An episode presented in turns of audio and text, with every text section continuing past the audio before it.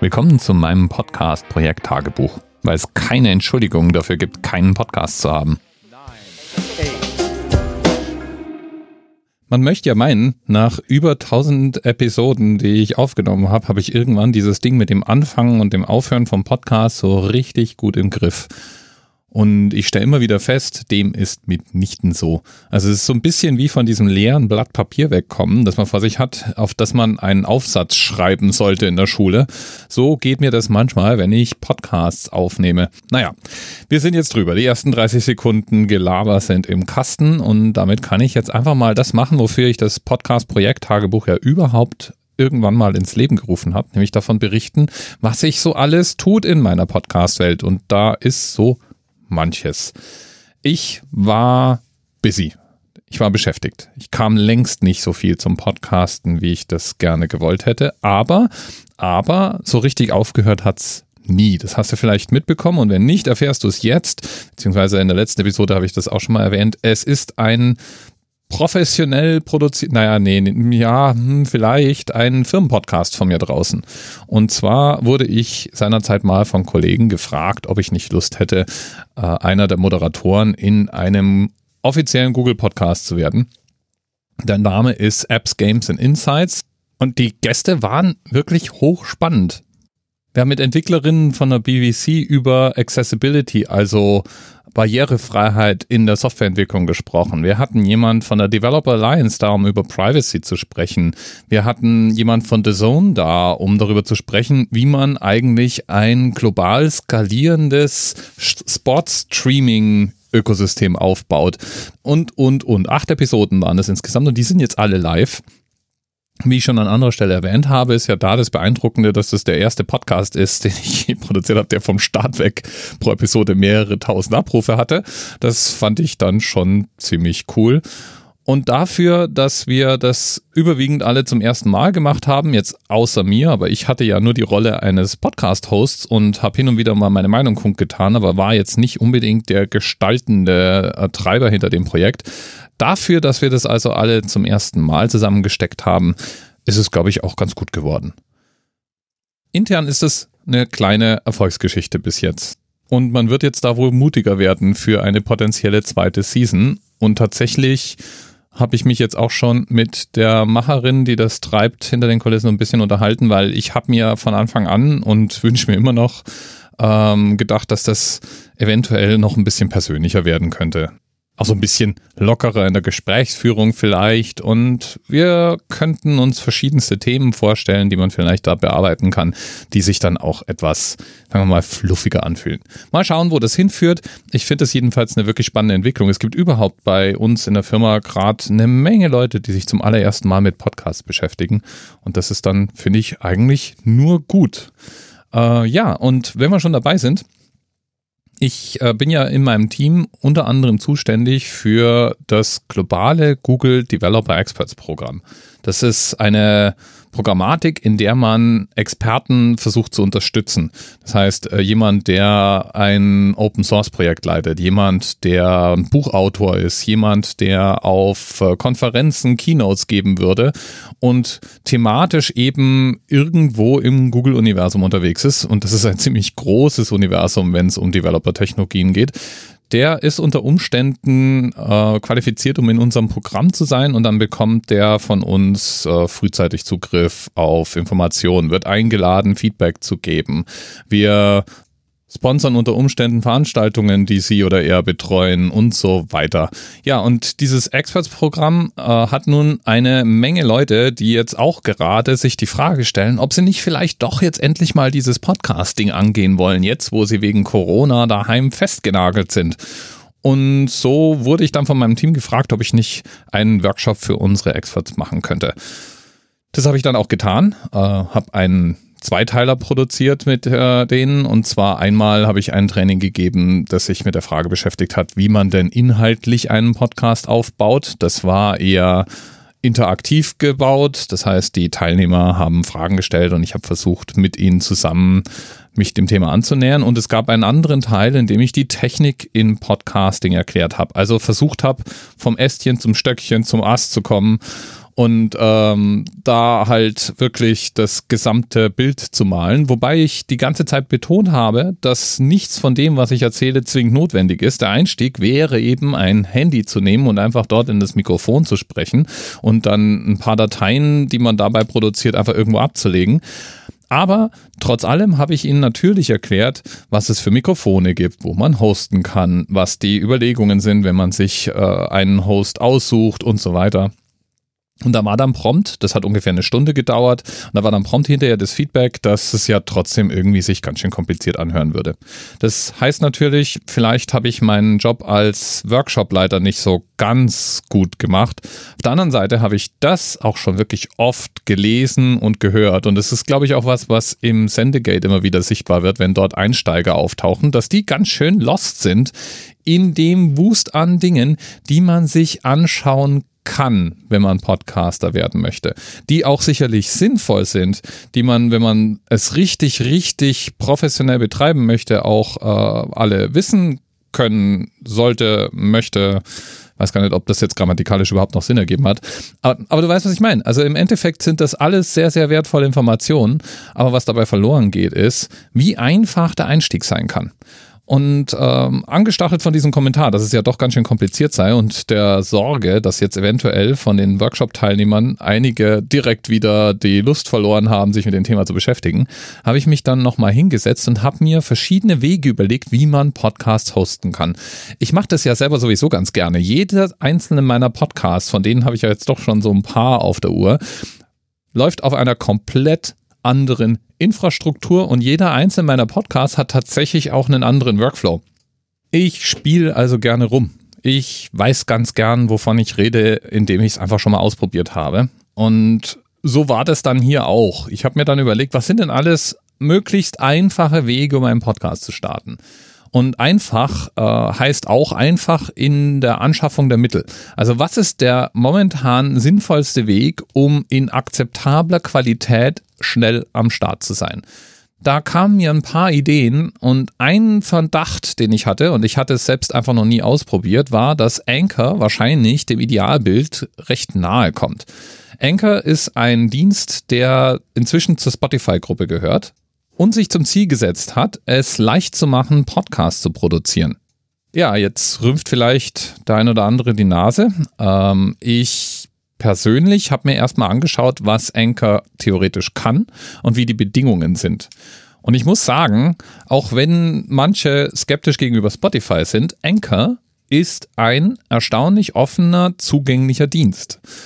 Das heißt, äh, Anchor bietet Podcast-Hosting, Anchor bietet einen Discovery-Mechanismus, also man findet in Anchor auch Podcasts.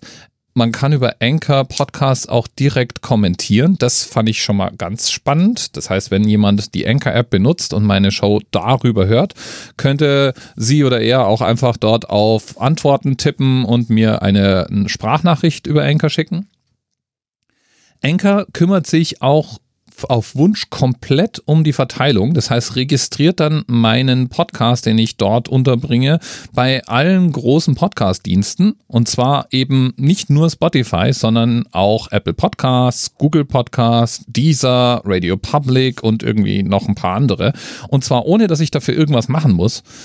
Und Anchor hat einen richtigen RSS-Feed, den ich mir einfach aus dem Dashboard pflücken kann, bietet Basic Analytics, die eigentlich ganz eingängig sind und äh, hat auch die Möglichkeit, wenn ich denn irgendwann von der Plattform runter möchte, die Dateien und den Feed ganz regulär umzuziehen. Das ist für mich so ein wichtiges Kriterium. Wie viel zwingt mich ein Podcast-Host oder eine Plattform dazu, in dieser Plattform zu bleiben?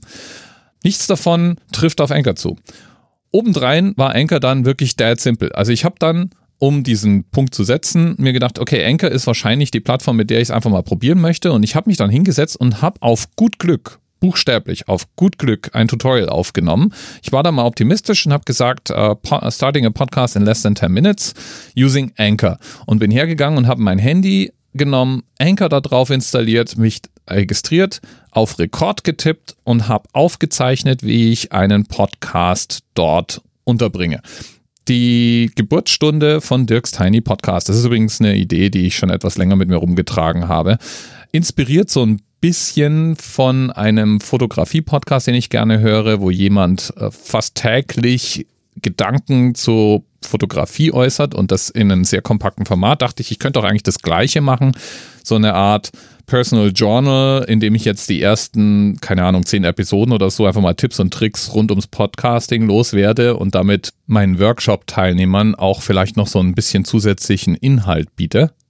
Ja, und genau das Ding habe ich dann da aufgebaut und äh, war nach zehn Minuten fertig. Man kann in der Anchor-App aufnehmen, man kann in der Anchor-App mehrere verschiedene Audiodateien kombinieren und als Episode veröffentlichen. Man kann den ganzen Wumms irgendwo extern aufzeichnen und einfach der App übergeben, um es dann dort zu kombinieren, wenn man das möchte. Also man ist nicht auf diese App beschränkt, aber der Workflow, also vom Start bis zum veröffentlichten Podcast, den habe ich noch nirgends so einfach und so unkompliziert abgebildet gesehen.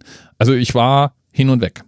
Und dann kam noch was hinzu. Ich hatte mir vorgenommen, wirklich, wirklich simpel zu bleiben und einfach mal auszuprobieren, ob man so einen Podcast vielleicht auch komplett ohne extra Anschaffungen produzieren kann. Sprich, ob der Satz von Anne Rubens, nimmt ein Smartphone und spricht, eigentlich wirklich wahr ist. Speziell mit heutiger Technik. Ich habe ein modernes Telefon, also ich habe ein Samsung Galaxy S20. Das heißt, die Qualität mag mit einem anderen Gerät anders sein, aber ich muss sagen, bei dem S20 war ich jetzt mal wirklich, wirklich baff, wie gut die Tonqualität von dem eingebauten Mikrofon tatsächlich ist, wenn man denn nur nah genug rangeht. Das ist vielleicht dann so der wichtigste Tipp, den ich immer allen mitgegeben habe, dass ich gesagt habe, wenn du ein billiges Mikrofon hast, es macht einen riesen Unterschied, wenn du nah oder weit weg bist. Und wenn du die Qualität so ein bisschen verbessern willst mit den Mitteln, die du um dich rum hast, naja, dann geh halt mal ein bisschen näher ran. Das macht schon wirklich viel aus. Ja, also die Geburtsstunde von Dirks Tiny Podcast und wahrscheinlich der Startpunkt von einer Reihe von Tutorials, weil ich habe mir so ein paar Wege überlegt, die ich nach und nach in kleine Videotutorials gießen möchte. Irgendwann wird es 1001 Weg, Podcasts zu hosten wahrscheinlich. Ähm, nur so als Teaser ohne zu versprechen, dass ich es wirklich aufnehme. Ich habe ausprobiert, ob man Podcasts auf GitHub hosten kann. Was ist GitHub? Falls du kein Entwickler bist, weißt du das ja vielleicht nicht. Das ist eine Datenbank für Programmierprojekte. Eigentlich eine Datenbank für alle möglichen Projekte. Das heißt, du kannst Dateien, die du benutzt, die du vielleicht mit anderen zusammen bearbeiten können möchtest, dort unterbringen und sie der Öffentlichkeit zur Verfügung stellen. So einfach ist es. GitHub macht dann Versionierung, verteilt es, wenn du möchtest, und hat äh, eine Möglichkeit, Tickets zu verwalten, also äh, Änderungswünsche aufzunehmen und so weiter und so weiter. Und natürlich kann man da dann auch Audiodateien und eine Feed-Datei unterbringen. Das habe ich ausprobiert und GitHub Pages ist eine Möglichkeit, auf GitHub Webseiten ausliefern zu lassen, also praktisch GitHub zu, als Webserver zu benutzen. Und ja, das geht auch mit RSS-Feeds und mit Audiodateien. Relativ problemlos sogar. Naja, relativ problemlos. Das funktioniert, wenn man sowas wie AntennaPod als Client nimmt und den Feed dann direkt eintippt. Ich habe den Verdacht, dass das bei verschiedenen Dingen dann doch manchmal aus der Kurve fliegt. Zum Beispiel ist, glaube ich, die Kompatibilität mit dem Apple Podcast-System vielleicht nicht so ganz gegeben. Aber vielleicht ist es manchmal auch einfach mal wurscht. Also Tatsache ist, auf GitHub Pages kann man Podcasts hosten. Analog übrigens, und das habe ich schon gemacht und es funktioniert auch im Zusammenspiel mit Apple Podcasts, kann man völlig kostenlos, GitHub Pages übrigens ist auch kostenlos, habe ich noch nicht erwähnt, äh, kann man völlig kostenlos seinen Podcast auf äh, archive.org unterbringen. Das Ferngespräch ist so gehostet. Als ich irgendwann das Projekt eingestellt habe, habe ich auch die Webseite dazu eingestellt und habe den gesamten Feed und alle Dateien nach archive.org umgezogen. Die Feed-Datei habe ich dann äh, direkt als Feed in Apple Podcasts eingetragen und zack, ab da war dann praktisch archive.org mein Podcast-Host. Der Nachteil von archive.org ist, es ist langsam. Das heißt, würden plötzlich ganz viele Leute gleichzeitig meinen Podcast versuchen herunterzuladen, ja, dann würde es wahrscheinlich in die Knie gehen und zu Download-Abbrüchen kommen und Timeouts. Aber das Projekt ist ja eingestellt. Das heißt, die Wahrscheinlichkeit, dass da plötzlich tausende von Leuten gleichzeitig versuchen, dieselbe Datei zu laden, die ist relativ gering. Und damit ist archive.org eigentlich ein ganz guter Platz, um das Projekt dort zur Ruhe zu legen. Ja, solche Beispiele habe ich mehrere und ich glaube, ich werde mich einfach mal durchhangeln. Ich werde verschiedene Szenarien aufbauen. Ich fange im Moment gerade so bei den simpel und kostenlos an. Ich werde dann irgendwann übergehen zu komplizierter und kostenlos, hin zu simpel und bezahlt, hin zu gib mir alles, ich will alles selbst machen.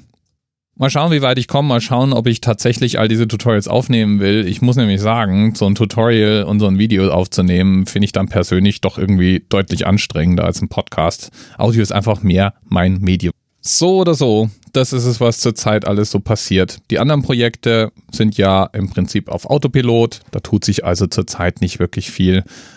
Außer vielleicht bei einem Thema, es köchelt ja immer mal wieder so ein bisschen die Idee in meinem Kopf rum, ob ich nicht mit der Liebsten gemeinsam einen Podcast aufnehmen möchte. Und wir haben tatsächlich neulich so ein paar Aufnahmen gemacht.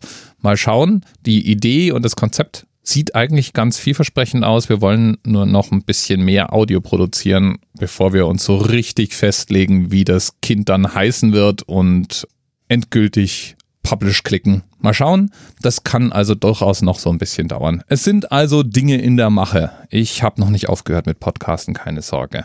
Links zu allem, was ich so angesprochen habe, wie immer in den Notizen zu dieser Folge.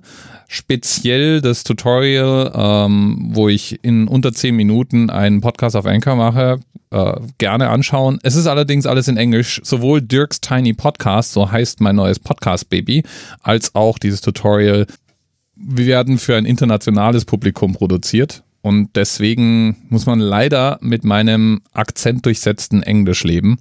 Ich hoffe, es ist trotzdem ganz okay. Speziell Dirks Tiny Podcast könnte ja auch für die Hörer hier vom Podcast Projekt Tagebuch spannend sein, weil ich zumindest ja in den ersten zehn Folgen oder so die Absicht habe, mich hauptsächlich mit Podcasts und Podcast produzieren zu beschäftigen. Und da ist ja vielleicht das ein oder andere Nugget dabei, das du noch nicht kanntest.